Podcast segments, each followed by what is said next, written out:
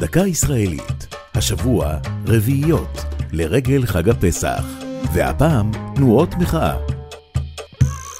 ספר ירמיהו מתאר את תשובת האל לרחל המבכה על בניה במילים "ושבו בנים לגבולם". רעיון דומה עמד מאחורי דאגת אמהות לחזרת בניהן החיילים משדה הקרב. דאגה שבאה לביטוי בתנועת המחאה ארבע אמהות. התנועה הוקמה ב-1997 בעקבות אסון המסוקים, שבו נספו 73 חיילים בדרכם לפעילות מבצעית. בקרב רבים שרר אז תחושה שנוכחות צה"ל בלבנון גובה מחיר כבד מדי. ארבע אמהות היו תושבות הצפון. רחל בן דור, מירי סלע, רונית נחמיאס וזוהרה אנטבי. הן קראו לממשלה לסגת מיד מלבנון, וסחפו אחריהן אלפים.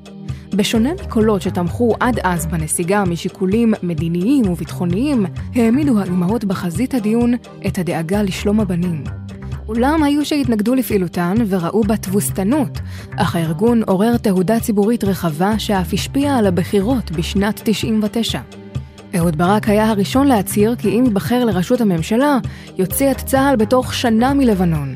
ברק אכן נבחר, וכך ב-24 במאי 2000 יצא מלבנון אחרון חיילי צה"ל, ותנועת ארבע אמהות התפרקה.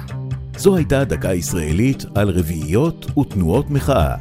כתב יואב אונגר, ייעוץ הפרופסור דניאל גוטווין, עורך ליאור פרידמן.